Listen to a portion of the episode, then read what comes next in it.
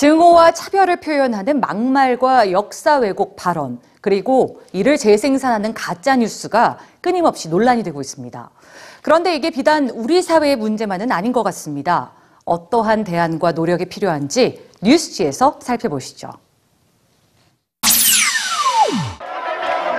지난 3월 일본 교토 관광객이 많이 찾는 유명 거리에서 헤이트 스피치, 이른바 증오, 혐오 발언을 반대하는 집회가 열렸습니다.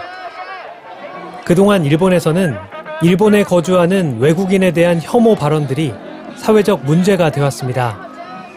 일본이 싫어하는 한국인, 온나도 데고 시메코로시아를 데고요. 무치코로시아를 데고. 이런 현상은 일본 정치인이나 관료들의 역사 왜곡 발언과 무관하지 않습니다. 日本固有の領土である竹島については日本の主張をしっかりと伝え粘り強く対応します 그런데 올해 일본 초등학교 교과서에 독도는 일본 영토라는 역사 왜곡 내용을 명시하면서 혐오, 증오 발언에 더욱 영향을 미칠 거란 우려가 큽니다. 2020년 도쿄 올림픽을 앞두고 도쿄와 교토, 오사카 등의 주요 도시들이 헤이트 스피치에 대응하는 조례와 지침을 만들었지만 큰 효과를 보지 못하는 이유입니다. 한편 유럽은 혐오 표현 규제에 적극적입니다. 독일의 경우 작년 1월부터 소셜 네트워크법 집행 개선법을 시행하고 혐오 발언 관련 게시물을 삭제하지 않은 소셜 미디어 기업에는 640억 원에 달하는 과징금을 물 수도 있습니다. 실제로 한 우파 정당 의원이 아랍 이주민을 비하하는 발언을 페이스북에 올렸다가 삭제되기도 했죠.